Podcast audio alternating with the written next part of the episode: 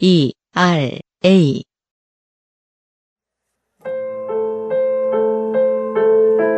어? 이걸로 시작하면 좋겠다. 그때 나레이션이 있었는데.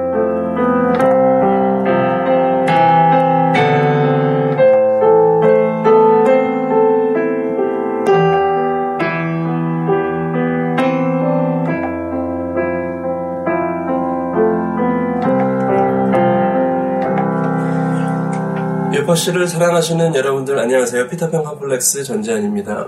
요파 씨를 제가 좀 가끔씩 들었었고 생각이 나면 근데 어느 날 듣는데 정말로 너클볼님이 나가시고 이제 승준 씨가 한다라는 그 얘기 들었을 때, 어, 되게 재밌겠다 생각을 많이 했었죠. 아무튼 승준 씨 고생 많으셨고 그렇다면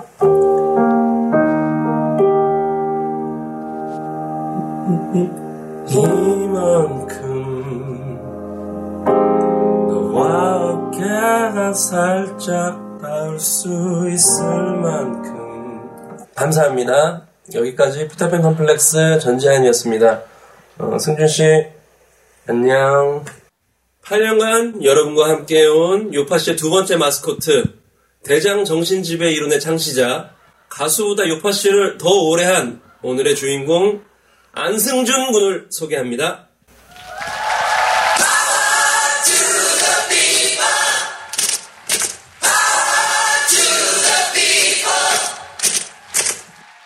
XSFM입니다. P O D E R A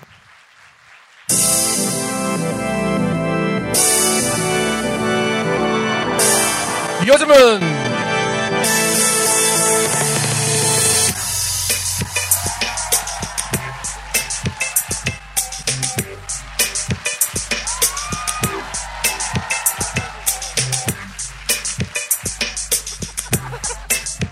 안승준이 촬영을 하고 있는 동안 진행을 하겠습니다.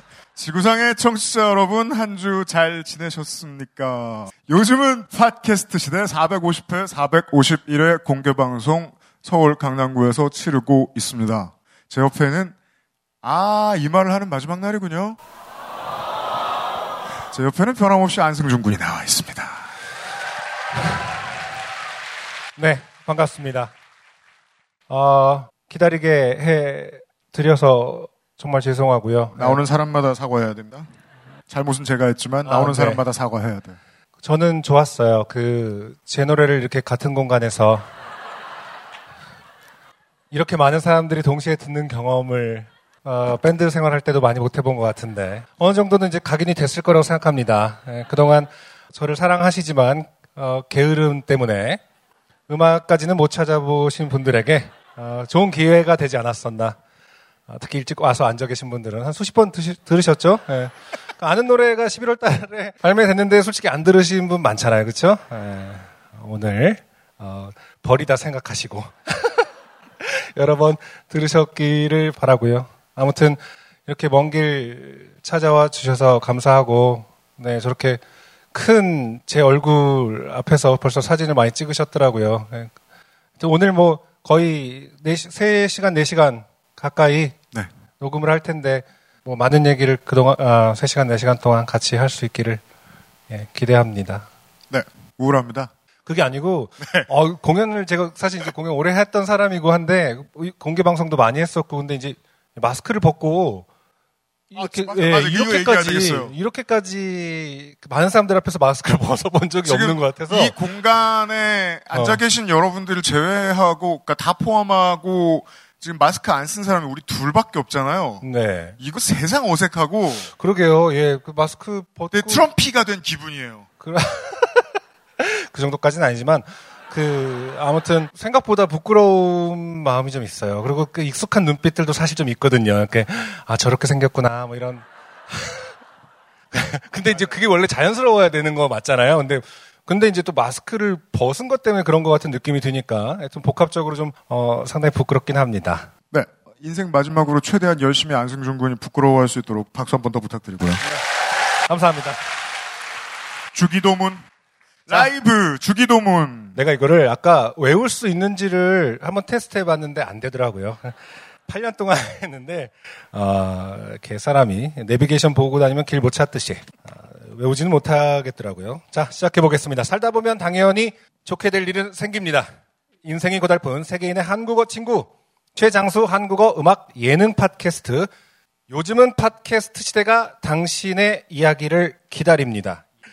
당신 혹은 당신 주변의 어떤 이야기라도 좋습니다. 진한 인생 경험 이야기를 적어서 요즘은 팟캐스트 시대 이메일 xsfm25골뱅이 gmail.com 조땜이 묻어나는 편지 담당자 앞으로 사연을. 보내주시면 연령대를 느낄 수 있잖아요. 그러니까 와, 쟤는 아직도 저걸 외울 수 있구나. 뭐 저희가 모두 읽고 방송에 소개되는 사연을 주신 분들께는 커피 비노에서 더치커피. 주식회사 빅그린에서 빅그린 anti hair loss 샴푸를 TNS에서 요즘 치약을. 정치발전소에서 마키아벨리의 편지 3개월권을 꾸루꾸루에서 꾸루꾸루 요파시 선물 에디션을. QBN에서 보내드리는 실키 어린 콜라겐 1개월분을 XSFM이 직접 보내는 XSFM 관련 티셔츠를 선물로 여기서도 드리고 보내도 드립니다. 네.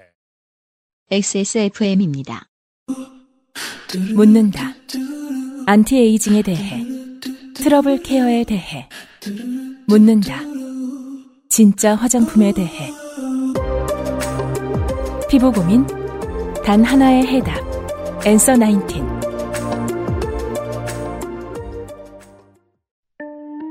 이젠 당신이 느낄 시간.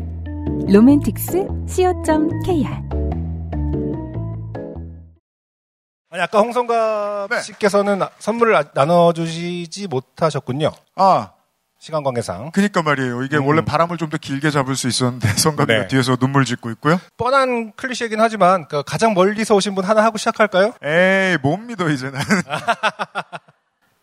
저기 시커먼 사람들이에요. 아까도 그 무전으로 한 3시 50분쯤에 이런 보고가 들어왔어요. 사람들이 포토존 앞에 사진을 안 찍는다고. 뭔 성격들이야. 아 인터미션이 있으니까. 예, 낯을 세상 그 최고로 많이 가리는 사람들 중에서 400명이 뽑혀왔다는 건 알고 있지만, 아, 배나 비행기를 탔다, 여기 오는데. 제일 먼저 드셨습니다. 어디서 오셨나요? 부산. 부산에서 비행기를 타고 오셨군요. 아 KTX 타지. 가운데, 제주. 제주, 제주, 제주 서귀포. 오케이. 2층에 손 들어도 안 보이는데? 이렇게 하면 좀 보입니다. 손 드신 분 계시, 네, 네, 네. 예, 예, 흰옷 오른쪽 끝, 입으신 네. 독일. 중요한 건 이제 겸사겸사인지. 남해군 아니죠?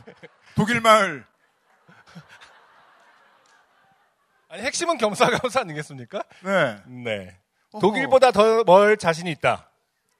독일보다 멀 자신은 뭐야? 어디? 아 예. 캐나다. 아 이럴 때 이제 저희가 이제 지리학적인 무식함이 드러납니다.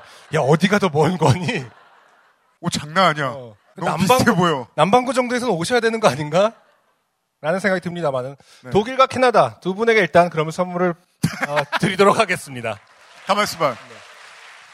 근데 2층은 어떻게 가야 되는 거야? 그건 덕질인이 알아서 할 거예요. 네, 알겠습니다. 덕질인이 오늘 돌아다니는 역할이거든요. 네, 덕질인이 어딘가를 손 드세요. 돌아다니면서 2층 같은 경우에는 어, 스몰이 다 떨어져서 미디엄밖에 없습니다.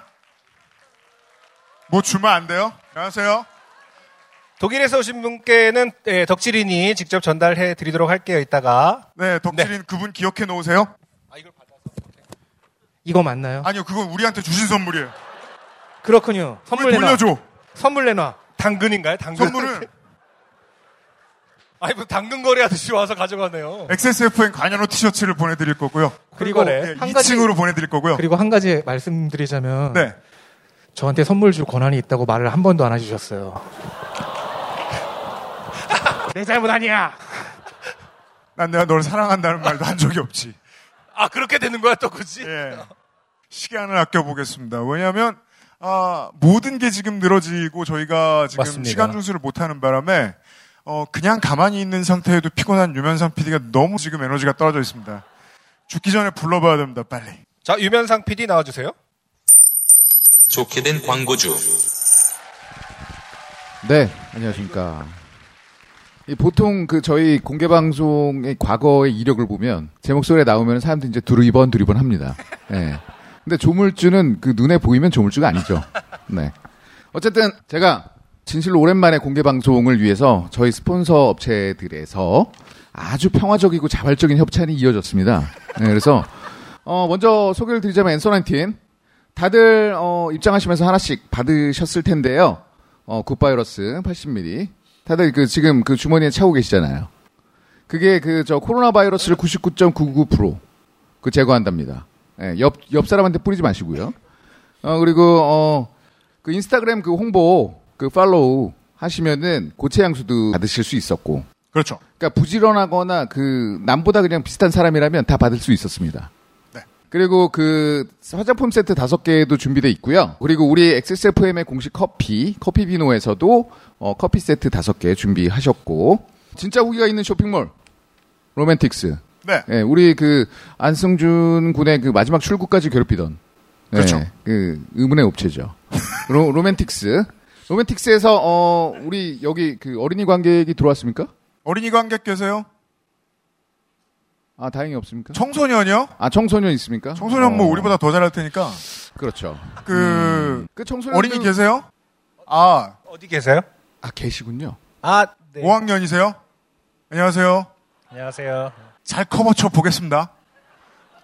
그, 아니, 왜 그러냐면, 자, 지금 덕질인 지금 2층에 있습니까? 네. 2층에 지금 로맨틱스 사장님 나와 계십니까?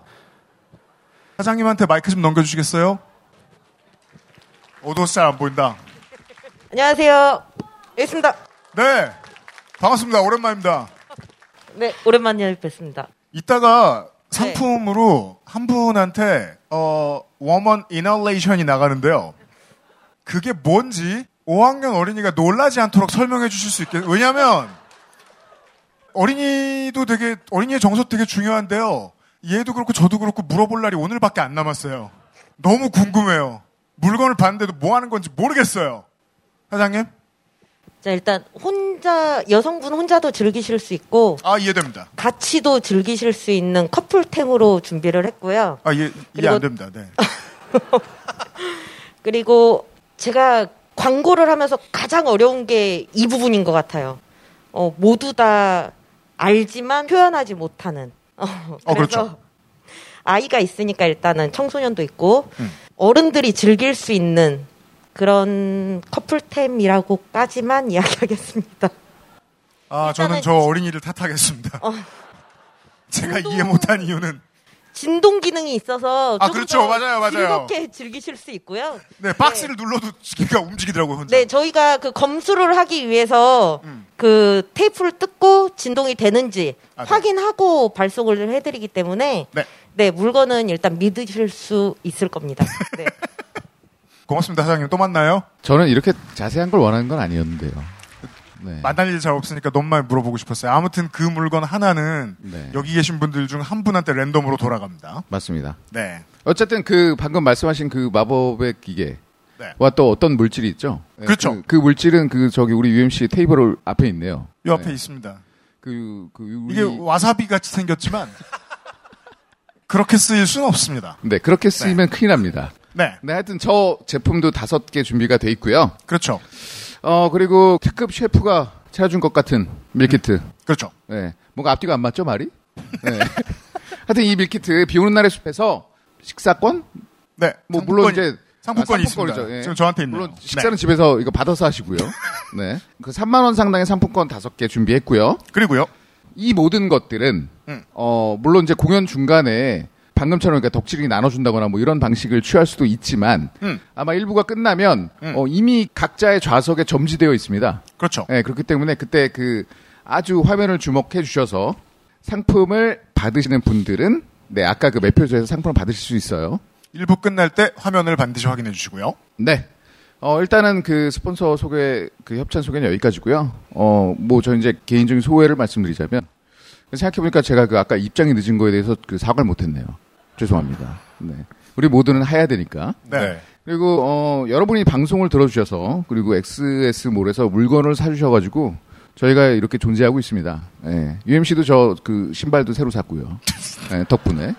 안승준도 행복하고요. 그래서 앞으로도 제발 그 돈 아끼지 마시고, 네, 액세스몰에서 좀 물건 좀 사주시고요. 근데 저 마무리하기 전에 우리 코너 지금 저 하다 말고 사연 네. 하나 읽어야 되는 거 있지 않나요? 맞아요. 아 물론 그렇죠. 아, 그러니까 저도 여기서 이제 유연하게 넘어갑니다. 그래서 어, 하여튼 이 말을 꼭 하고 싶었어요. 그래서 앞으로 많이 또 관심을 가져주시고요. 지금부터는 이제 UPD랑 안승준 군이 탈락 사연 하나를 읽어 주실 거예요. 네. 네. 아직 광고 주 시간이지만 중간에 사연이 있습니다. 네. 네. 홍지원 씨가 보내신 사연인데요. 네. 이게 왜 여기 있는지 봅시다. 안녕하세요. 요파씨 관계자 여러분. 안승준 님이 사연을 읽어주시는 회차가 얼마 안 남았다고 생각하니 마음이 급해져서 공개방송 날까지 생각나는 한 열심히 꾸준히 사연을 써보기로 했습니다.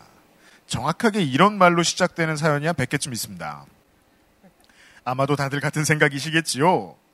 안승준 님의 소식을 들으니 문득 기억나는 송별회가 있어 적어봅니다. 한 10년 전 제 마지막 직장에서 같은 부서에 있는 회사 동료분 괄호 열고 친하진 않음 괄호 닫고 이 유학을 떠나신다고 해서 송별회 겸 회식이 있었습니다. 무슨 큰 고깃집에서 방을 잡고 회식을 했었는데 저희 부서는 유난히 술을 빠르게 많이 마시고 일찍 해산하는 분위기라 정신을 바짝 차리지 않으면 저녁 8시가 되기 전에 정신을 놓을 수도 있는 곳이었습니다. 네. 저는 처음부터 정신을 아주 바짝 차리고 술을 많이 권하는 편인 팀장님들의 앞, 옆, 대각선 자리까지 모두 피한 최적의 자리를 선점하고 적당히 분위기만 맞추며 회피기를 발휘하고 있었습니다. 네. 식사가 얼추 끝나고 2차로 갈 술집을 찾아보라고 첫 후병을 보낼 때쯤 부서 사람들은 대체로 기분 좋게 취해 있는 상태였고 저는 한겨울이었지만 자진해서 인턴 한 명과 함께 첫 후병으로 나섰습니다. 그리고 제가 2차 술집을 찾고 다시 고깃집으로 돌아갔을 때 다시 전화를 걸어 2차는 취소해야겠구나 하고 생각했습니다. 그 자리에서 멀쩡하게 살아남은 건첫 후병으로 다녀온 저희 둘 뿐이었습니다. 네. 첫 후병을 선택한 것도 이제 그 짧은 기간에도 그 뭐라고 하죠? 피치가 전투를 술, 피하고자- 네, 술 마시는 피치가 너무 셀 거라는 걸 좀 인지하셨던 것 같아요. 회사 생활 길게 안 해봤습니다만 네. 그것만큼은 평균적으로 다들 똑같았던 것 같아요. 가장 빡센 부서가 술 마실 때 제일 빠르고 더럽게 빨리 취합니다. 저는 어떠실지 모르겠지만 저는 사실은 그 빠르게 마시고 있는 사람이었죠. 첫 후병, 그러니까 왜, 어, 막 술을 내 돈을 안 내고 마실 수 있어? 약간 그랬기 때문에. 우리 이런 얘기 할 날이 얼마나 남았겠어. 저는 보드카라인하고 술 먹는 거 되게 싫었어요. 빠르고. 네, 이해가 되니까 어 잠깐 뭘 알아보러 갔는데 이렇게 취해 있니 라는 말을 정말 많이 들었어요. 그러니까 무슨 일이 있었는지. 그런 회사 다니면 오래 못 버팁니다, 보통. 근속연수 짧아지는 되게 지름길. 그렇죠. 아무튼 홍지원 씨는 제가 볼 때는 이제 그걸 알고서 척후병을 다녀오고 아, 술 취한 사람들을 약간 관조하는 어, 그런 포지션이 되기를 좀 바라셨던 건 아닌가 생각을 합니다. 가장 어린 인턴은 술을 아주 아주 잘 마시는 편이었지만 돌아온 저를 붙잡고 인턴 언니 양말이 젖었어요. 왜 무슨 일인데 인턴 냉면에 발이 빠졌어요. 하고 울먹였습니다. 대충 분위기가 상상이 되셔야 되겠습니다. 네. 아마 냉면 그릇을 밟은 모양입니다. 아 저는 평양냉면을 좋아하는데 그 왜 평양냉면 처음 먹어본 사람들이 공통적으로 하는 말씀 있잖아요. 그러니까 육수가 네. 어, 행주를 빤 것 같다. 결국 그렇죠. 뭐 걸레를 빤 것 같다라는 말을 많이 하시는데 어, 정말로 어, 문자 그대로 뭔가가 발을 넣었습니다. 이제 다른 친 취한 분이 이걸 먹었을 때 어이 여기는 어, 평양냉면 레시피 어, 여기 그대로구만. 고깃집인데 평양냉면을 주네. 혹은 이제 아 정말로 그런 맛이 나는구나라고 나쁜 기억을 아마 냉면 그릇을 밟은 모양입니다. 저와 동갑내기였던 인턴도 인턴 B 지원 씨 이게 안 돼. 이게 안 들어가. 하며 손바닥만한 핸드백에 가디건을 우겨 넣느라 애쓰고 있었습니다. 대학 때부터 거의 모든 술자리에서 제가 가장 먼저 취하고 기억을 잃고 엎혀나가곤 했기 때문에 멀쩡한 사람의 시각으로 보는 술 취한 사람들은 이런 거구나. 아 그렇군요. 홍지원 씨도 어, 저랑 비슷한 처음 느꼈습니다. 그러네요. 송별의 주인공은 어디론가 사라졌고 나머지도 거의 정신은 사라진 것 같았습니다. 정신이 멀쩡한 건 저희 둘 뿐이라 사람들을 챙겨보내고 고깃집 자리를 정리하는데 고깃집 사장이 달려 나오시며 사장님 이거 거기서 두고 간 것 같은데 하고 뭔가를 챙겨 나오셨습니다. 송별의 주인공들에게 준 선물들이 고스란히 남겨져 있었고 누구 것인지 모를 남자 구두 한 켤레도 아마 저희 일행의 것으로 추정된다며 주셨습니다. 구두? 그럼 누군가 맨발로 집에 간 것일까? 어 요파 씨 가끔 나오고 저도 늘 뭐 많은 분들이 생각하는 거잖아요. 그러니까 신발이 길거리에 이렇게 두 개가 있으면 어, 떻게 집에 갔을까 너무 궁금하고 너무 상상하게 되는데 오늘 사연을 쓱 봤을 때 어, 우리 그 많은 인류의 어떤 보편적인 호기심을 의 어떤 결론이 나 있더라고요. 어, 신발이 누군가가 신발을 안 신고 갔을 때 어떤 상황일까? 어떤 식인가? 네, 하나의 예시가 어, 곧 나옵니다. 일단은 알 수 없는 누군가의 구두도 제가 챙겼습니다. 다음날 회사 사람들은 아무렇지도 않게 출근했고 선물을 돌려주려 송별의 주인공에게 전화를 했지만 그 후 며칠간 그는 연락이 되지 않았습니다. 그리고 그날 또 다른 직원 한 명은 집에 가며 발을 헛디뎌 발목이 부러졌다고 했습니다. 취해서 모르고 그냥 집에 가서 잤다고 하더라고요. 정말 정말 나중에 송별의 주인공이 연락됐는데 그날 이후 핸드폰을 잃어버렸다 했습니다. 아무리 찾아도 없고 전원도 꺼져 있어 핸드폰을 새로 샀는데 결국은 침대 밑에서 찾았다고 합니다. 그 회사 얘기예요. 구두 역시 그의 것이었습니다. 고깃집 화장실용 슬리퍼를 신고 집에 갔다고 합니다. 이 부분, 아, 저는 무릎을 탁 쳤습니다. 네. 그렇구나. 많은 그 고깃집 사장님들은 사실은 답을 다 알고 계셨겠구나. 제가 최근에 고깃집 가서 슬리퍼 보고 가장 놀란 게 그거였거든요. 보통은 이제 되게 쇠사슬이 연결돼 있던가요? 가져가지 못하도록? 프린트할 방법이 없으니까 유성 매직으로 상호명을 써 놓으십니다. 그렇죠. 보통 마- 많이 그러죠. 네. 근데 그 상호명 위에다가 유리 테이프를 또 붙여 놓으신 거예요. 아, 누가 지울까봐. 그렇죠. 예. 아니, 지울까봐가 아니라, 그럼 어, 신고 가는 동안 지워질까봐겠죠. 마찰로. 그래서 다음, 다음 날 깼을 때 적어도 상호명은, 어, 기- 어, 보일 수 있도록. 그렇습니다. 고깃집 사장님이면 답을 이미 알고 계셨어요. 그러니까요. 다행히 맨발은 아니었어요. 정말 거한 송별회의 주인공은 선물과 구두를 찾으러 다시 뻘쭘하게 회사에 들러야만 했습니다. 안승준님은 가상의 친구라서 거한 송별회를 해드릴 수 없음이 너무 아쉽네요. 다음 주 읽을까 말까요? 단이 군대 가는 것보다 더 아쉽습니다. 이건 여기서만 읽고 퍼블릭에 공개하진 말기로 합시다. 이런 말을 하기엔 세상이 어목합니다. 그래도 가끔 소식 전해주세요. 공개 방송 때 뵈어요. 홍지원 드림. 자, 이분의 이야기를 어, 그렇죠. 지금 사실은, 어, 광고가 안 끝났는데 네, 우리가 정물주님이 소개해 주셨거든요. 네, 광고 시간인데 넣었던 이유는 어, 홍지원 씨께서 6년, 7년 전이네요. 2016년 8월 17일에도 사연을 보냈다 떨어지셨는데 그 사연에 끝인사가 이렇게 써 있습니다. 제 꿈은 언젠가 액세스몰에 입점하는 것입니다. 그날까지 꼭 살아 있을게요. 그럼 수고하세요. 자, 일단 어, 공개 방송 때 배워라고 했으니 죽진 않았고요. 유면상 PD? 네. 이분이 현재 엑세스몰에 입점해 있는 비 오는 날의 숲 사장님입니다. 아, 상품권 감사드리고요. 고마워요. 네. 고맙습니다. 제가 존경에 맞지 않는 뭐 다른 분야의 사장님들보다 어쨌든 저는 요리를 좋아하니까 아, 비 오는 날의 숲 사장님이 6년 전에 이렇게 8년 전? 아, 6년 전. 네. 어 저는 처음 알았습니다. 이 사연을 보내셨던 분이라는 것을 그 전에도 가끔 사연 보내셨던 것 같아요. 그렇군요. 네. 오늘 오셨다고요? 어디 계시죠? 사장님? 아 여기 계시는구나. 네. 네. 그 앞에 두 번째 줄에 앉아 계시는군요. 아, 네. 저기 이제 아 마이크 마이크 말 안 시키려 그랬는데 왜 줬냐? 말을 안 시키려고 그랬어 굳이? 그래도 뭐 돈 주는 사람이니까 인사 합시다. 인사 치레 합시다. 안녕하세요. 네. 네 어, 반갑습니다. 홍지원 씨가 힘쓰는 일 하시는 분이고요. 비 오는 날의 숲에서 어, 셰프님은 저 옆에 계시고요. 지금 문화 쓰고 계신 분이시고. 두 분이 부부시 네, 맞아요. 네, 아. 그, 하나만 개인적으로 여쭤보고 싶은 게 있는데, 최근에 그 새로운 파스타, 똠얌 파스타를 네네. 런칭하셨잖아요.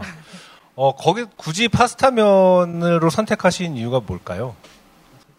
아, 너무, 아, 개- 이건 진짜 개인적으로. 다른 면이 아니라 그냥, 그냥 겉면 파스타를 그대로 쓰셔서 짬뽕 같은 걸 하셨는데, 다른 면을 어떤 고민을 하시던 건지, 아니면, 아, 얼마든지 교양업계 물어볼 수도 있어요. 왜 짬뽕에다가 파스타면 넣었냐? 아, 그렇죠. 예. 아, 뭐 거창한 이유가 있는 건 아니고요. 그냥 제가 개인적으로 예전부터 그런 뭐 중식이나 그런 베이스 국물에 파스타면을 넣어서 먹는 걸 좋아했었는데 어, 이 똠얌도 제가 워낙 좋아하는 거기도 하고 그래서 해, 해서 사실 즐겨 먹었었어요. 근데 이제 뜨거운 국물 파스타 요리를 런칭하고 싶어서 계속 예전에 했었던 거 생각하다 보니까 이제 어, 좋을 것 같아서 그렇게 아, 비 오는 날에서 두 분 만나면 제일 많이 물어보고 싶었던 건 그거예요. 식당 열어요, 다시? 어, 아마 지금 쉬고 계시나요? 네, 그 제가 사실 아, 너무 네, 길게 가니까 아무튼 감사하게도 안열 것 같습니다. 아, 진짜요? 네네네. 어, 액세스몰을 사세요. 아, 그렇게, 네. 아, 그렇게 된다. 윈윈으로 끝납니다, 이야기는. 네. 또 만나요. 고맙습니다. 감사합니다. 감사합니다. 유현상 PD도 인사하세요. 네. 어, 여러분 하여튼 아까 앞서 그러니까 말씀 제 그 심정은 다 고백을 했으니까 예, 지금 당장 어, 공연 끝나면 액세스몰 가시고요. 예. 다음에 또 뵙겠습니다. 고맙습니다. 조물주 수고하셨습니다.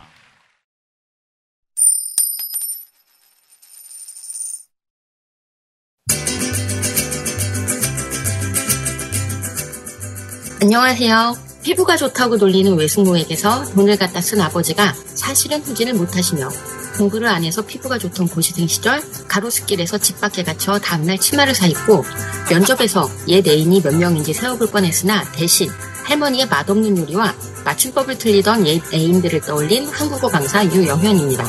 요즘은 요파시 공개방송이 열리는 예림당 아톨 근처에서 국어 강의를 하고 지냅니다.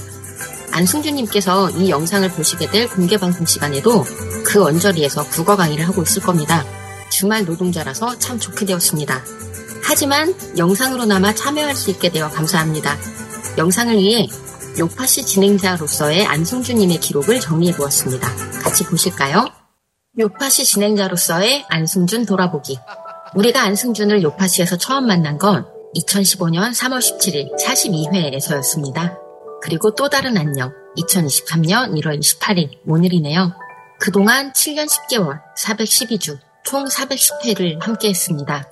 요파시 엔딩송의 가수 로스트 스테이션의 섭외자 지옥 같은 노래 선곡자 요파시 대표 미대생 안중순 안승준 안승준 군님 큰 키와 큰 발보다 더 큰 존재감을 가진 우리의 영원한 친구 그동안 감사했습니다.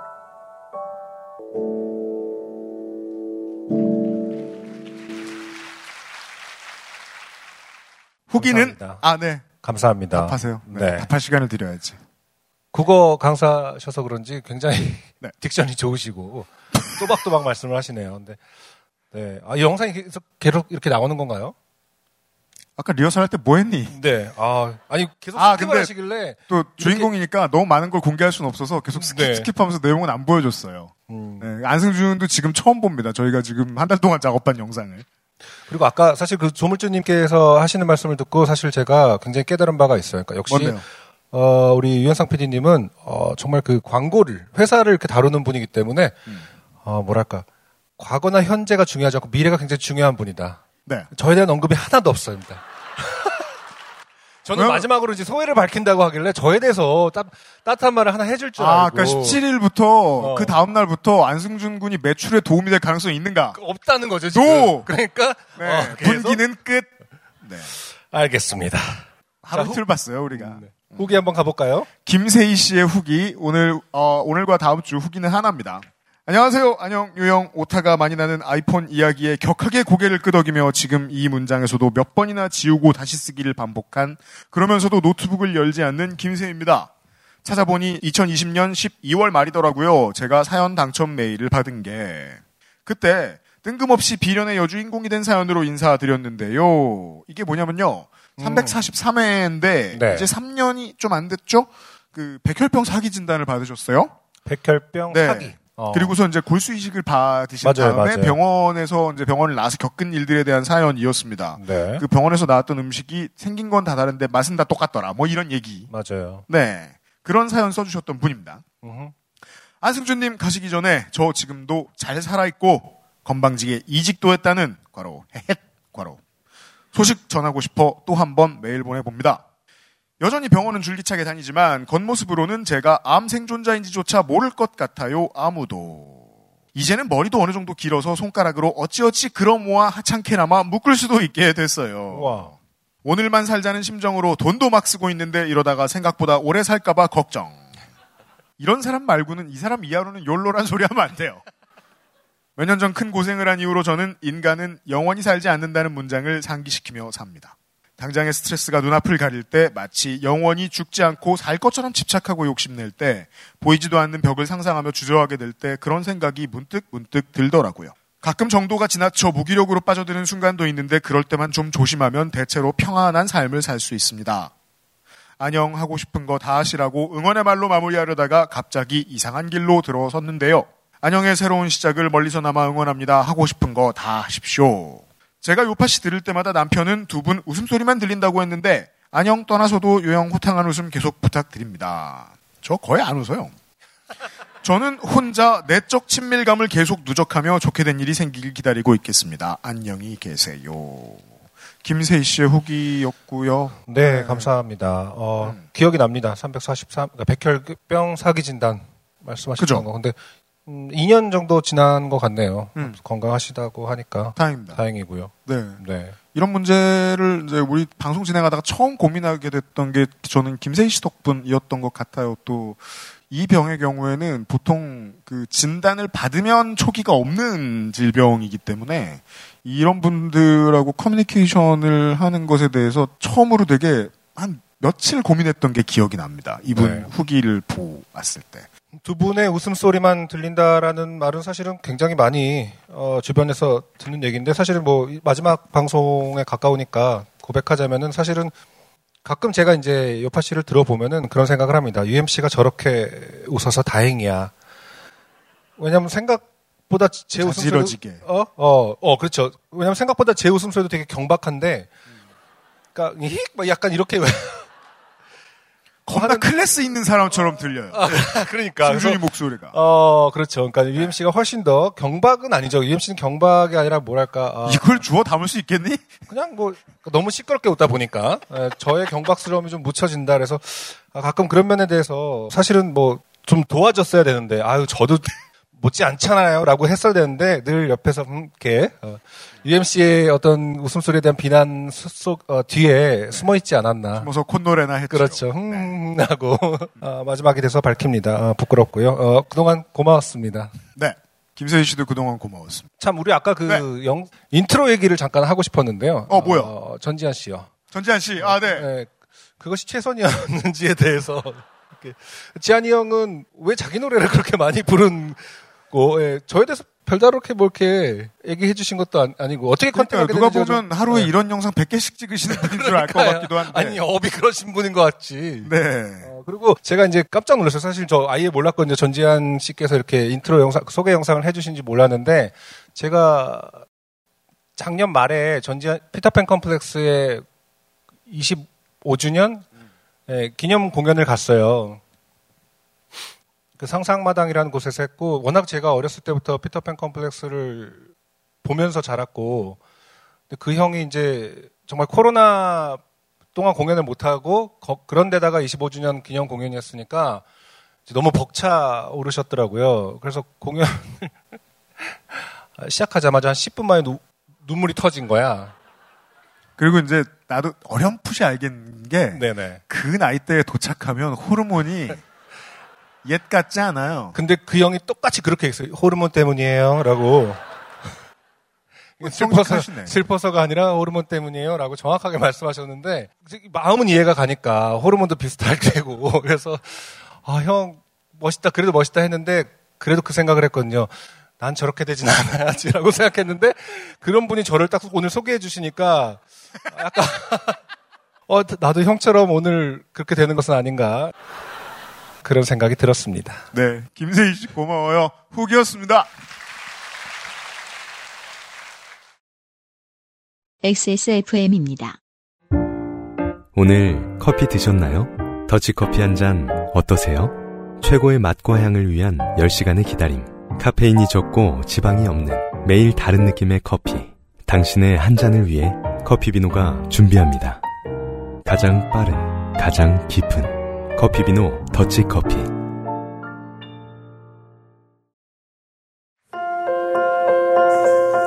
안녕하세요. 요파시 웹툰 작가 옥한돌이라고 합니다. 안승준님 떠나시기 전에 사연을 원래 쓰려고 했었는데 이렇게 인사할 기회가 생겨서 다행이라고 생각합니다. 저는 이제 안승준님의 개그를 굉장히 좋아했었습니다.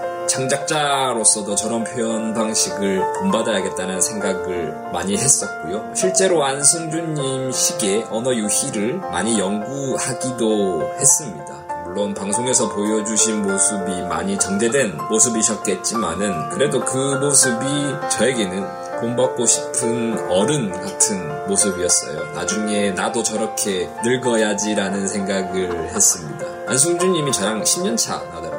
제 지금 시기쯤에 요파 씨를 시작하신 것이어서 한번 그때 방송을 어, 다시 들어볼 생각입니다. 아무튼 어디서 무얼 하시든 행복하시고 즐거우시기를 바라고요. 어디서든 다시 뵙게 되었을 때 여전히 본받고 싶은 어, 어른이셨으면 좋겠습니다. 안승준님이랑 요파 씨 덕에 저는 더 나은 인간이 되었다고 생각을 해요. 감사드리고 아무튼 안녕히 가세요.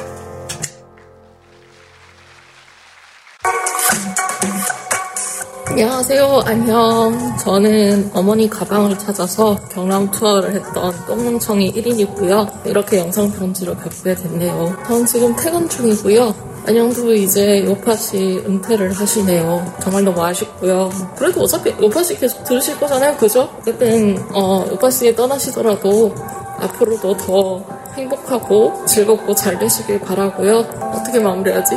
안녕. 빠이빠이. 잘 가요.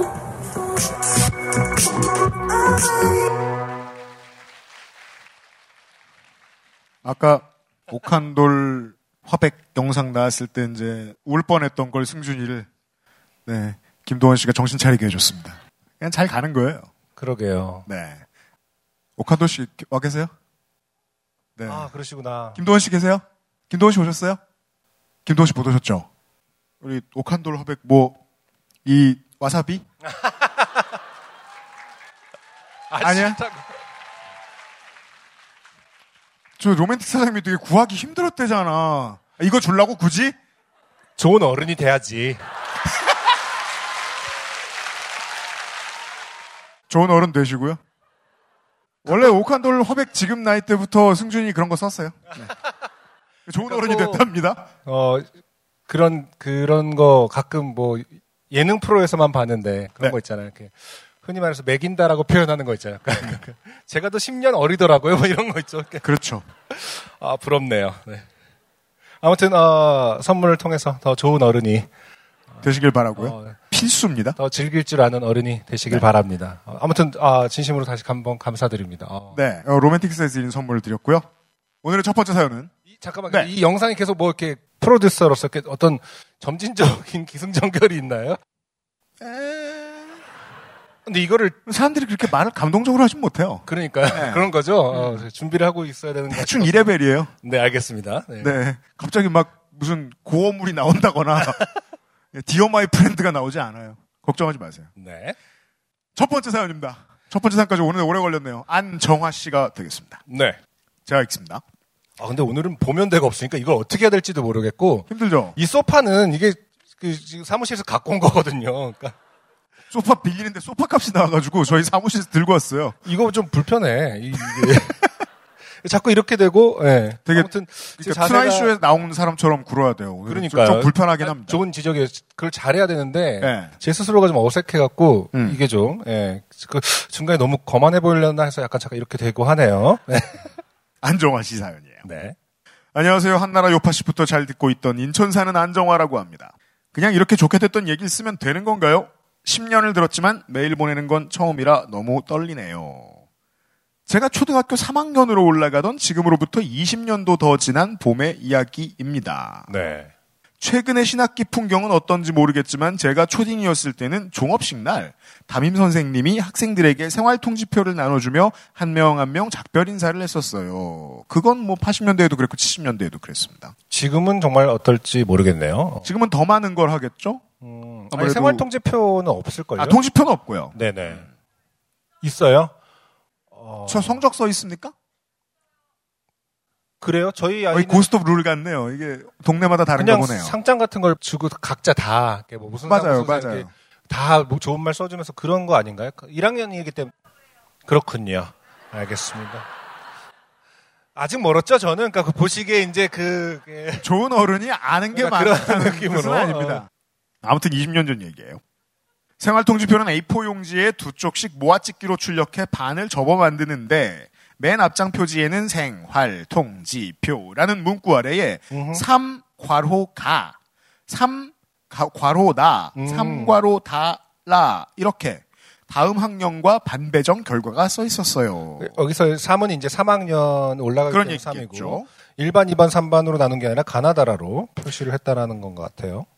종업식이 끝나면 긴 봄방학을 가진 뒤 3월 개학 때 운동장에 세워둔 표지판을 따라 줄을 선 뒤 새 담임교사가 나타나 학생들을 데리고 교실로 들어가는 거였죠. 여기서 첫 번째 함정이 발동하는데 가나다라는 단순한 구분일 뿐 1, 2, 3, 4반 순서대로인 것은 아니었어요. 그렇군요. 숫자였다면 아마 헷갈리지 않았을 거예요. 다시 말해서 이분은 멍청이죠. 헷갈렸다. 두 번째 함정은 종업과 계약 사이에 꽤 긴 봄방학이 껴 있었다는 것입니다. 아니 20년도 더 된 일에 핑계를 왜 이렇게 길게 깔고 시작하는 거죠? 다 기억한다는 거죠? 네. 초등학교 저학년이 종이를 잃어버리기에도 기억을 잃어버리기에도 충분한 시간이지요. 3학년 개학날 아침 저는 제 기억대로 3-다 표지판 뒤로 줄을 섰습니다. 근데 같은 줄에 반이 갈라져서 아쉬웠던 친구가 있는 거예요. 저는 어린 저 이상하다. 쟤는 줄을 잘못 썼네. 라고 생각했어요. 생활통지표를 꺼내서 맞춰봤으면 사실은 제가 가반이었다는 걸, 줄을 틀린 사람은 저였다는 걸 알았을 텐데 덜렁이었던 저는 통지표를 집에 두고 왔거나 잃어버렸던 것 같아요. 수업 시작이 가까워지자 담임 선생님께서 나반 학생들을 인솔해 일반인가로 데려가셨습니다. 몇 반인지는 숫자는 당일에 최초 공개되는 시스템, 괄호. 음. 아직도 이유를 모르겠어요. 왜 통지표에 넌 1반, 넌 2반 이렇게 숫자로 써주지 않았는지 왜 어린 저를 헷갈리게 만들었는지요. 그러게요. 이게 시스템상 이제 어 그 종업식 날 가나다라를 배분해 주고 모든 행정엔 되게 조그마한 이유들이 있거든요. 봄방학 동안 이게 이제 배치가 된다라는 거잖아요. 그렇죠? 근데 이제 숫자가 1, 2, 3, 4 이런 거를 공개하지 않는 어떤 모종의 이유가 있겠죠? 그러게 말이에요. 요즘 학교들도 그러는지 모르겠는데. 혹시 여기서 뭐 그런 걸 그것도 알고 참견하세요. 제가 노- 그러니까 제가 워낙 모르다 보니까 좋아요. 그런 거는 네 요즘도 그래요. 학교마다 달라요. 그 아까- 얘기는 고, 그 동네 갈 때마다 고스톱 칠 때마다 듣는 얘기라서 대단히 예. 그러니까 그 이유가 뭔지 그러야 하는 이유가 뭔지를 모르겠는데 네. 음. 그런 것 같아요. 왜냐하면 1, 2, 3, 4라는 반 위치 때문에 서로 선호하는 반이 다르다. 어, 위치라든지 혹은 숫자라는 거는 말 높이, 그대로 뭐 화장실과의 거리 등등등. 그렇죠. 아. 그런 거에 어떤 클레임을 방지하고 그날 발표를 해버리는 그런 시스템인가? 혹은 혼선을 막는다라고 좋게 표현할 수도 있겠지만. 음. 네. 와사비 필요하세요? 아, 그걸 알려줬기 때문에. 같습니다. 뭐, 네, 다음에. 아, 이렇게 오늘 새로. 아, 그 정도의 그 여성용 정보- 아니에요. 여성용 그 정도에는 정보가 그 정도의 정보는 아니었다. 1등 상품 여성용이거든요. 그건 음. 이따가 자기 자리가 되면 네. 네. 자, 아무튼 보죠. 계속해서 아까부터 이제 안정화 씨가 그 세상 탓과 남 탓을 하고 있죠. 그렇습니다. 이어집니다. 네. 가짜 담임 선생님은 가짜 담임 선생이라고 합니다. 본인이 가짜 학생임에도 불구하고 남 탓하는 표현이죠. 네. 세상이 썩었다며. 음. 애들을 대충 착석시킨 후 출석을 불렀습니다. 그러니까 가짜 선생님이니까 뭐 대충 착석시켰다라는 표현도 나오는 거 아니겠습니까? 그러니까 20년 네. 전에 대충이라는 이미지를 기억해내기 어렵습니다. 하지만 이응 차례가 다 끝나도록 제 이름이 나오지 않았어요. 그렇죠. 이분은 씨니까요. 그리고 희응으로 시작했던 제 친구는 이름이 불렸습니다. 저는 그때 어린 저 이상하다. 출석부가 잘못됐네. 라고 생각했던 것 같아요. 가짜 학생이죠. 그렇죠. 수업이 시작되고 얼마 지나 저는 천둥처럼 깨달았습니다. 틀린 사람은 나였다는 것을. 엄청 당황하기 시작했어요. 그리고 결심했습니다. 어린 저. 엄마한테는 이 실수를 비밀로 하고 나는 노력으로 일반의 일원이 되어야겠다. 아, 요즘은 이런 사람들이 성공하는 시대잖아요. 근데 저는 진심으로 감동했어요. 그러니까 네. 이것이 나쁜 생각이라고 할 수 있는지가 좀 헷갈렸어요. 순간적으로. 그러니까 시스템이 굳이 나를 좌지우지 할 필요는 없는 거란 생각은 너무 자연스러운 거 아닌가요? 그러니까 내가 근데 아마 왜곡이 됐겠죠 기억은. 근데 이제 내가 노력으로 라기보다는 실제 그때의 마음은 어떻게든 대충 여기서 어, 어, 적응해야겠다. 왜냐하면은 사건이 밝혀지면 혼날 테니까. 그렇죠. 였겠지만 아무튼 어, 시스템을 거스르려는 그 생각 자체가 있습니다. 네. 시대 정신이에요. 그러니까요. 어, 종속적인- 혼날까봐 거짓말을 인정하지 못해서 일을 키우는 사람의 이야기. 혹은 시스템에 종속적이지 않았던 사람의 이야기. 10살에 저는 계획을 세웠습니다. 선생님도 동급생들도 어차피 40명의 얼굴과 이름을 외우는 데에는 얼마간의 시간이 걸린다. 그쵸. 네. 이 기간 동안 나와 내 이름을 이들에게 각인시키자. 그럼 출석부엔 없어도 모두가 나를 알게 되겠지? 실전주의적이죠. 아, 내가 존재하는 한 나는 존재한다. 출석부 없다고 내가 존재하지 않느냐? 그렇죠. 담임한테 되묻고. 그렇죠. 그렇죠. 그럼 나는 뭐냐? 네. 네 눈앞에 있는 나는 뭐냐? 만져봐라! 어. 존재는 본질에 앞선다. 그렇죠. 본질은 출석이냐, 나냐. 그렇죠. 그렇게 저는 일주일 좀 넘게 일반으로 등교를 했습니다. 어, 내 자식 이럴까봐 걱정된다는 말 저는 보통 안 하죠. 아니, 아니, 저는- 왜냐면 없으니까요. 매일 아침 저를 부르지 않아도 식판이나 가정통신문 따위가 매번 한 개씩 모자라도 아니 가정통신문은 괜찮은데 네. 식판이 모자 인편으로 들어서 이렇게 식판은 누군가 한 명 못 먹었다는 거잖아. 그러니까 한 명을 때려 눕히고 천연덕스럽게 자리를 지키고 앉아 있었어요. 그러니까 본인이 밥을 못 먹어더라 혹은 간식을 이때는 뭐 급식은 아니었을 것 같으니까 음. 식판에 뭐 빵과 우유를 줬었다고 하면은 내가 못 먹어도 라는 뜻은 아닙니다. 자기는 일단 챙겨 먹었어요. 그렇죠. 그러니까 모자라는 건 자기가 인지하고 있거든요. 누군가는 못 먹었다라는 겁니다.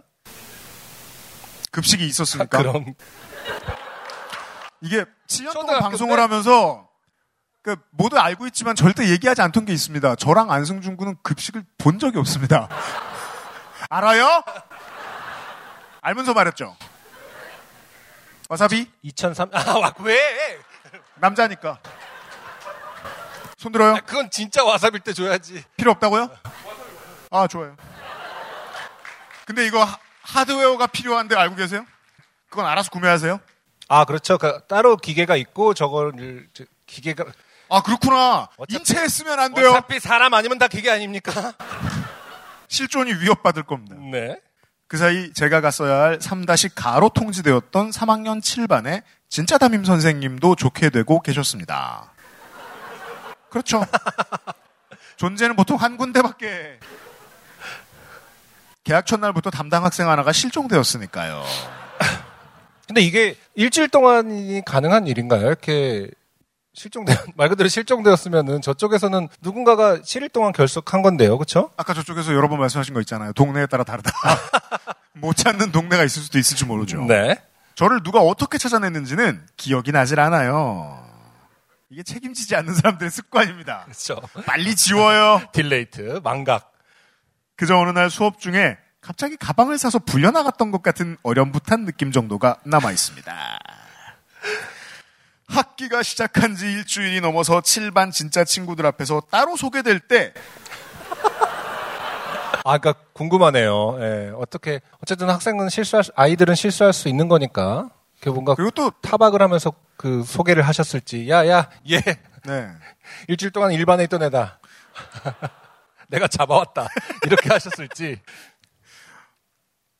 여기저기서 7반 아이들 어, 전화 갔나 봐. 수군대던 소리만 아직 기억이 나요. 학교 혹은 경찰 등에게서 매일 멀쩡히 등하교한 뒤 새학기 생활 얘기도 늘어놓는 너의 자식은 실종되었다는 전화를 받았을 저희 엄마는 얼마나 황당했을까요? 네. 저는 지금까지도 이 사건에 대해서 엄마와 이야기를 나눈 적이 없습니다. 살아봐서 아는데요. 30대 중반까지는 그런 얘기 못 합니다. 아, 근데 이것도 네. 기억을 지운 거 아닐까요? 어머니가 말씀을 안 하, 물론 뭐 집안마다 다른 거니까요. 네. 그냥 가벼운 실수로 넘어가 주셨을 수도 있겠지만, 그때는 뭐 그럴 수 있죠. 아이들의 이제 뭐 이렇게 그것을 뭐 타박할 일은 아니다. 하지만 보통은 좀 나이가 들면은 이렇게 얘가 그때 그랬던 애다. 뭐 이런 네. 설명을 좀 하지 않나요? 우스갯소리라도. 음, 저는 그렇게 믿어요. 생각보다 우리나라의 가족 구성원들은 서로 친하지 않다. 아, 그렇게 되는 건가요? 네. 아, 아무튼. 이게 막판에 병상에서 말할 그런 스토리들이 많이 있는 사람들이 있어요. 네네. 안 친한 사람들. 안정화 씨쪽 그렇다고 생각해요. 당시에는 반을 착각했던 저의 실수 그리고 1반에 스며들기 계획이 실패했다는 게 너무 수치스러워서 들키고도 계속 무슨 영문인지 잘 모르는 척했던 것 같아요. 그렇죠. 아이들에겐 이런 마음이 있죠. 모르는 척 하면 꿩이 이제 그 얼굴 숨기는 것처럼. 질문을 되돌려 주는 거죠. 뭐가요? 그러니까. 네. 엄마 선생님은 제가 창피해 하니까 같이 모르는 척 해주셨던 것 같고요. 그렇네요. 승준님이 새 인생을 찾아가신다기에 헐레벌떡 저의 아주 오래된 비밀을 공개해 봅니다. 아, 저의 새 인생. 아까부터 논리가 없습니다. 20년 전에도 그렇고. 그러니까 저는 비밀 우리가 않아. 떠날까봐? 아, 그러니까 내가 어떤 새 자리를 찾더라도 그 자리가 아닌 것 같더라도 버텨라. 내 이름이 없어도. 어. 네가 어딜 가든 네. 어, 너는 존재함으로 걱정하지 말고 스며들어라. 아, 이 굉장한 교훈입니다. 일주일은 간다. 자신의 아, 다음 주에 다시 찾아뵐 수 있, 을것 같습니다. 그러면 요파 씨를. 아, 한 주는 쉬겠다. 한 주는 그치? 아, 20년 동안 묵혀두었던 비밀을 통해서 저에게 이렇게 큰 어떤 메시지를 전달해 주신, 주시네요. 이렇게 다 쓰고 보니 실명 가산점을 위해 전 세계 요파씨 여러분께 이름 까는 것도 뭐 괜찮을 것 같은데 만약 소개된 안정화 씨죠. 네. 만약 소개된다면 엄마한테 들려줄 것인가? 이건 모르겠습니다. 아마 엄마한테는 이 사연은 시간이 지금으로부터도 더 많이 지나서 엄마가 웃고 추억할 일이 아주 귀해졌을 때 꺼낼 저의 비장의 카드로 아껴둘 것 같아요. 그러네요. 이상 어. 느뭘 그렇긴 뭘 그래요. 안 친한 거라니까. 아니야. 엄마도 뭔가 사연이 있겠, 있시 기억하고 있을 가능성이 높을 것 같은데요. 언젠가는 비장의 카드가 되지 않을까. 인사가 이제 끝나요. 이상 어느덧 사연 속 제 또래가 되었을 유미미 양에게 드리는 랜선 고모의 생활 정보였습니다. 생활 정보? 새 학기에 반을 잘못 찾아갔을 때는 일찍 자수하는 게 좋답니다. 나의 갤럭시 노트 10 플러스에서 보냄. 네. 감, 감사합니다. 유미미 박사님은 이제 이제 2학년이 되셨기 때문에 coming soon입니다. 네, 곧 이런 일이 있을 수 있겠죠. 근데 어 그렇습니다. 어, 한번 상상해 봤어요. 분명히 3월 달에 그러니까요. 의심하 애가 돌아오는 게 먼 발치를 바라보며 한 번쯤 생각할 수도 있을 것 같습니다. 안정화 씨였고요. 감사합니다. XSFM입니다. 원하는 것을 말하고 원하지 않는 것은 고쳐가고 우린 그렇게 말할 수 있어야 해요. 부끄러움이 아닌 설레임으로 삶의 여백을 채울 수 있어야 해요. 중요한 걸 아닌 척하지 말아야 해요. 내 삶의 절정 로맨틱스 co.kr 어제로 돌아가고 싶다. 1년 전으로 돌아가고 싶다. 예전으로 돌아가고 싶다. 피부만이라도. 피부 고민 단 하나의 해답. 엔서 나인틴.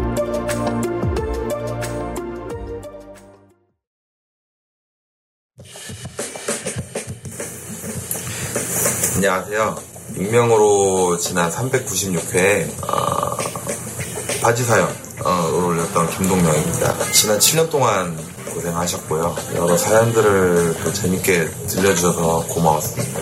저는 되게 흥미롭게 들었던 요소 중 하나가 대부분 사연 당첨자들도 후기 보면 뭐 저도 그렇지만 안영의 분석에 동의하고 좀 적잖이 놀라요.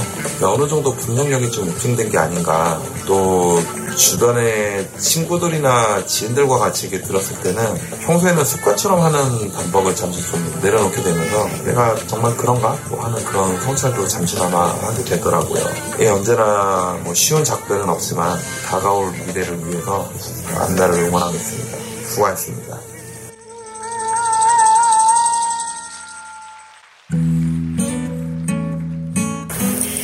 안녕하세요. 저는 4살에 길을 잃고 야구르트를 얻어먹고 13살에 객이다가 일기장이 찢어졌으며 20살에 졸다가 엎어져서 코뼈가 부러지고 35에 부엌 찬장이 무너져서 월세를 감면받은 심은지입니다. 제 얼굴보다는 제가 좋아하는 오리들을 보여드리는 게 좋을 것 같아서 찍어봤어요. 긴 시간 요파 씨를 지켜주신 터줏대감 안승준님과 마지막으로 함께하는 날이네요. 그동안 중수님의 신선한 관점의 드립들, 가끔 하이톤으로 빵 터지는 웃음소리, 간드러진 취객 연기, 흠흠흠 하는 콧노래, 진지한 상담까지 하나하나 기억에 남아 잊지 못할 것 같습니다.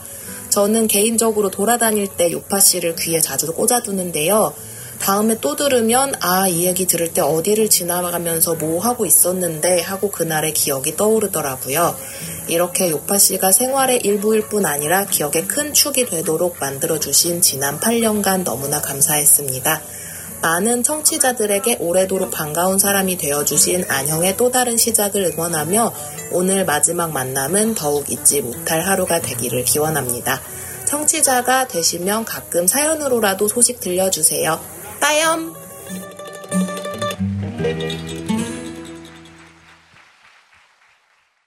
심은지 씨, 잘 지냈어요? 앞에, 앞에 계시는군요. 커피 드리면 지금 안 먹을 자신 있어요? 약속해요. 김동명 씨 어디 있어요? 김동명 씨 못 오셨구나. 일찍 드려야죠. 잘 지냈습니까? 네. 내복 입고 오셨습니까?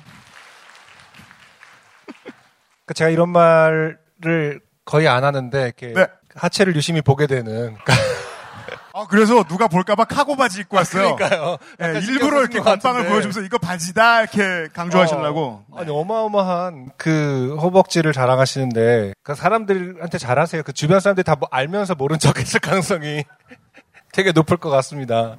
아무튼 아 영상 감사합니다. 아 이렇게 영상을 하나하나 딱 이렇게 해주시니까 정말 그 영상 이렇게 볼 때마다 내가 죽은 것은 아닌가. 이 새끼들 날 세워놓고 장례식을. 그러니까 약간 제가 그- 요새 호텔 델 루나를 보고 있거든요. 네, 다 이런 얘기더라고요.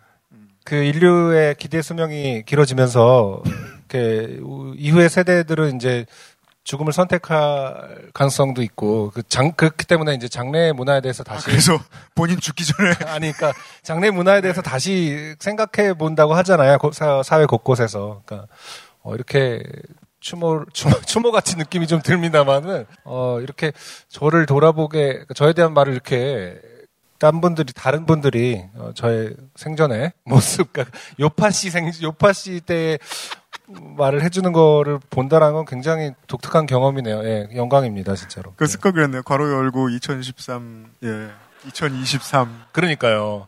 그리고 아까 저기 뭐냐 오칸돌 씨 같은 경우는 다 과거형으로 막 말씀하셨잖아요. 그러니까 있었던 사람과 추억 뭐, 어, 간직하겠습니다. 보통 배웠던 산 사람한테 하는 말 그러니까요. 네. 어, 묘한 기분이 듭니다. 네. 이게 이렇게 짜다 보니까 이렇게 됐지만 제가 의도한 건 아닌데. 네네. 그, 아, 정말 안승준이 있을 때 읽으면 좋겠다고 생각하는 사연들을 막 정말 다 뒤집니다. 이런 공개방송 준비할 때는 막 며칠, 몇 날 며칠도 뒤지는데. 네. 2018년 6월 20일에 보낸 심은지 씨의 사연을 넣을 수밖에 없었어요. 그렇군요. 방금 영상에서 오리를 네. 보여주셨던 심은지 씨, 바로 앞에 계시는 심은지 씨의 사연입니다. 안녕하세요. 똥멍청이짓 자랑하다가 공개방송에서 읽히고는 쪽팔려서 관광하던 심은지입니다. 와, 그때도 그걸 당했어요? 그러게. 아, 200회 때죠, 심은지 씨. 그때 유정식 씨 라이브 할 때. 음, 맞아, 맞아.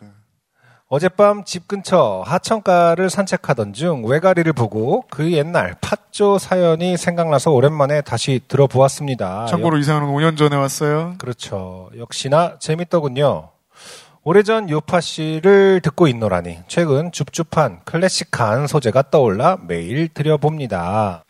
어, 불안합니다. 우리 요파 씨에서 클래식하다라는 것은 대부분 이제 요즘엔 그 말을 참 쓴지도 오래됐습니다만 네. 햇님 사연일 가능성이 높겠죠. 그죠. 이 장르를 한동안 잘 안 건드렸어요. 저는 요즘 지하철 역사 내에 카페에서 주말 알바를 하고 있습니다. 어, 옛날 사연이 옛날에 보내주신 거기 때문에 지금은 아니겠지만 자 발주한 물건이 도착하면 배송 기사님께 받아서 카트에 실어오는 것은 저의 몫이지요. 지하철 역사 내의 카페. 그날도 저는 요란한 빈 카트를 덜, 털털 끌며 엘리베이터 앞으로 향했습니다. 서 있던 제 뒤로 60대쯤 되어 보이는 아저씨와 바퀴가 달린 장바구니를 끌며 통화 중이던 50대가량의 아주머니도 오셔서 엘리베이터가 내려오길 기다렸습니다. 곧 문이 열리고 승객이 모두 내리자 저는 양해를 구하며 덩치 큰 카트를 끌고 구석에 쏙 들어가 섰습니다. 싫은 건 없지만 밑판 자체가 꽤 큰 카트라 구석 자리를 선점하지 않으면 자리가 애매해지기 때문입니다. 네, 무거운 거 많이 싣는 카트는 또 접기 어려울 때도 많습니다. 그냥 탈 때는. 그니까요. 제가 카트를 싣자 아저씨와 아주머니는 빈 공간에 들어와 자리를 잡았고 또 다른 한 분이 걸어오다가 문 앞에 멈춰 섰습니다. 사람 두어 명쯤 더 탈 공간은 충분했지만 그분은 부담스러우셨는지 타지 않고 그냥 서 계셨습니다. 카트 때문인가 싶어 머쓱해하고 있는데 옆에 아저씨가 오지랖을 펼치기 시작했습니다. 아저씨. 아저씨?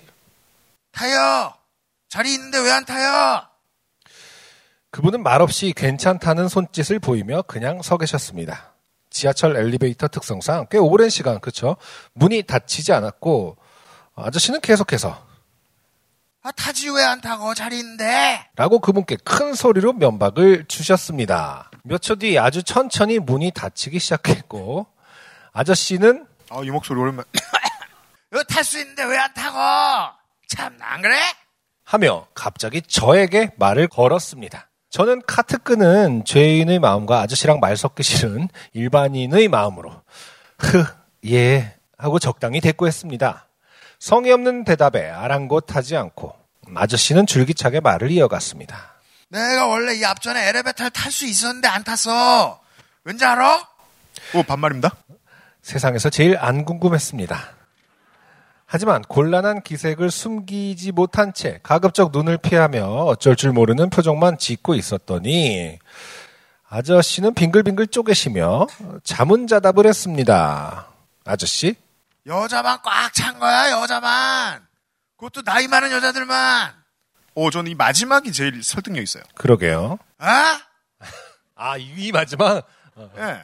이런 사람들은 반드시 아를 합니다. 그 설득력이라기보다 현실감이죠. 역시나 안 궁금한 이유였습니다. 게다가 그때도 엘리베이터 안에는 자기 혼자만 남자였는데 어쩌라고요? 저는 슬슬 짜증이 나기 시작했지만 학습된 옅은 미소를 띄우며 대꾸 없이 엘리베이터의 문을 응시하고 있을 따름이었습니다. 굳이 이런 때 말 한마디 더 섞죠. 그렇죠. 아저씨? 네. 클래식한 캐릭터예요. 아이, 징그러, 징그러, 어? 징그러. 그 여자들이 나보고 왜 안 타냐 그래서 내가 뭐랬는 줄 알아? 징그러워서 안 탄다. 그래서.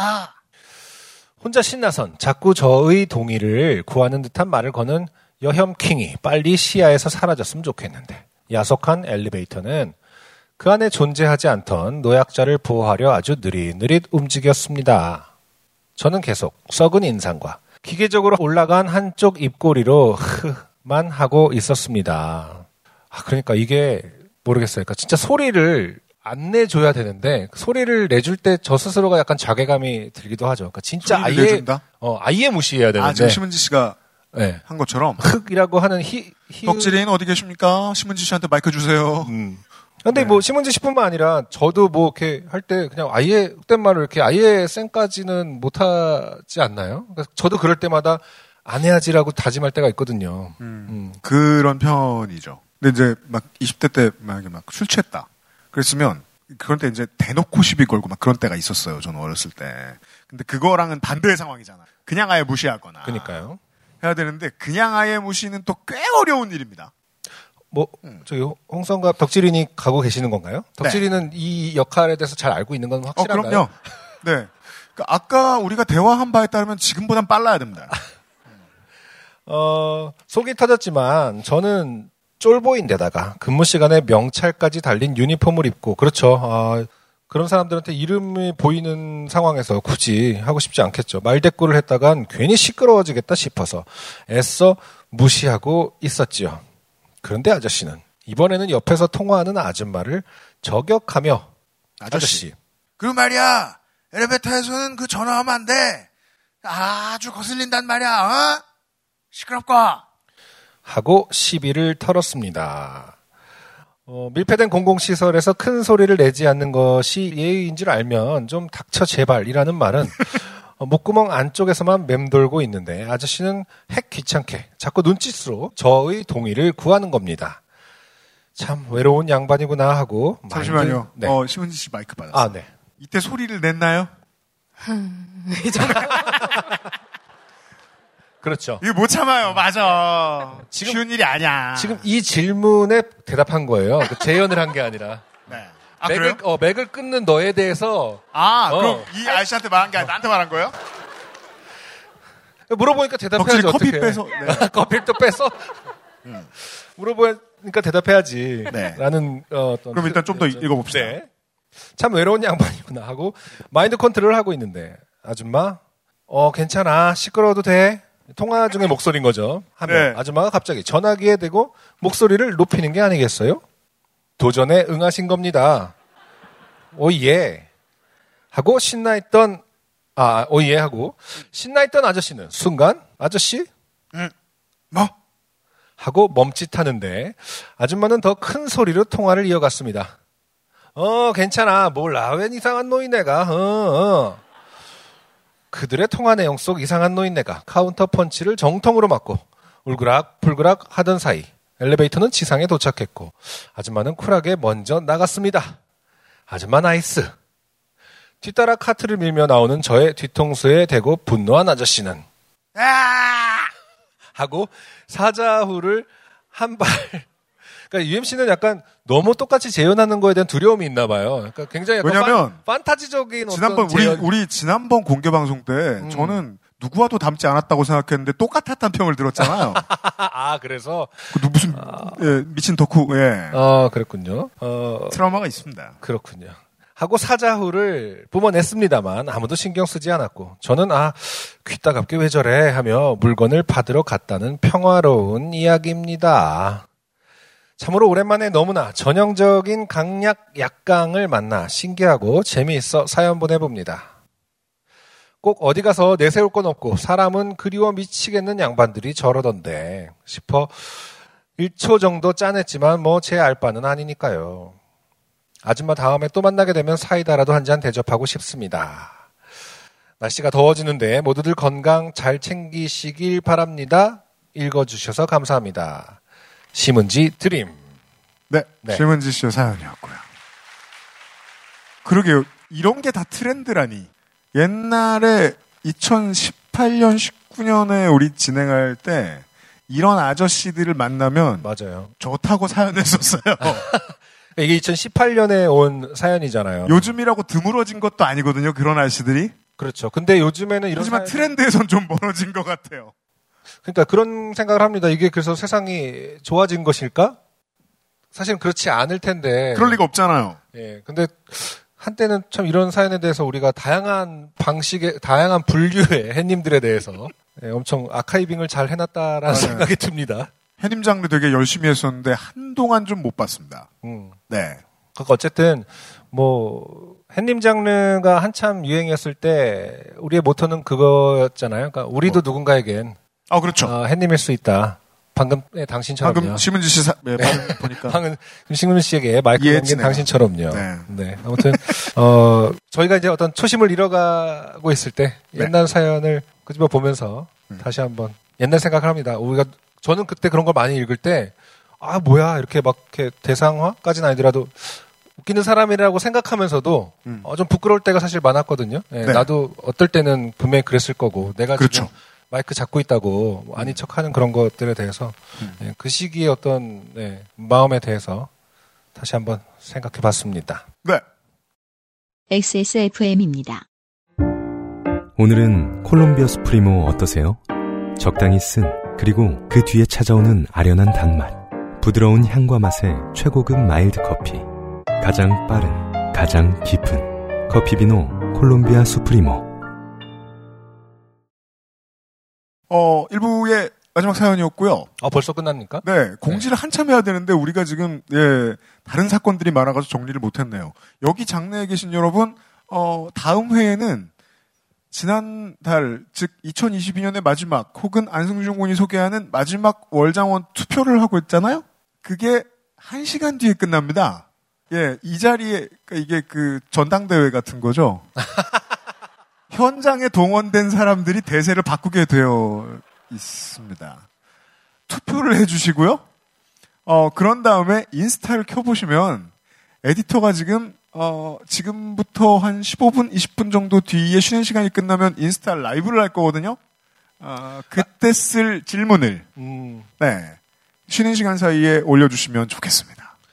XSFM 25 인스타 계정을 아, 근데 그게요. 네. 네. 인스타 스토리는 24시간이 지나면 없어집니다. Oh my god. 근데 저희가 지금 예상보다 늦어졌잖아요. 네. 그래서 없어졌어요. 새로 만들어야겠네? 그러니까 그냥 이따가 라이브를 키면은 거기 댓글로 질문을 주시면 됩니다. 아니, 아까 24시간 전 어제 이, 이- 그 25분 전에 만들었구나. 아까 그, 그 그렇죠. 뭐가. 어제 맞아요. 어제 지금으로부터 대본 20, 작업 우리 왜냐면 마무리하다가 30분 delay 됐으니까. 예. 그래서 제가 지금 보니까 없어졌어요. 그래도 제도를 파악해서 참 다 brilliant 합니다. 저라면 왜 없어져도 화냈을 텐데. 왜냐면 어제 그, 저 준비하던 모든 아저씨들이 평생 처음 만들어 봤거든요, 그걸. 어, 대신 이제 남겨주신 질문은 제가 캡처를 해놨습니다. 네.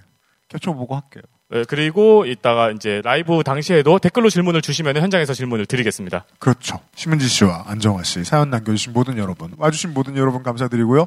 이 자리에서는 10분 뒤에 다시 만나 뵙도록 하겠고요. 지구상의 청취자 여러분, 다음 주 이 시간에 다시 인사드리겠습니다. 여기서는, 그리고 멀리에서도, 잠시만요. 감사합니다. 가져가. XSFM입니다. P, O, D, E, R, A.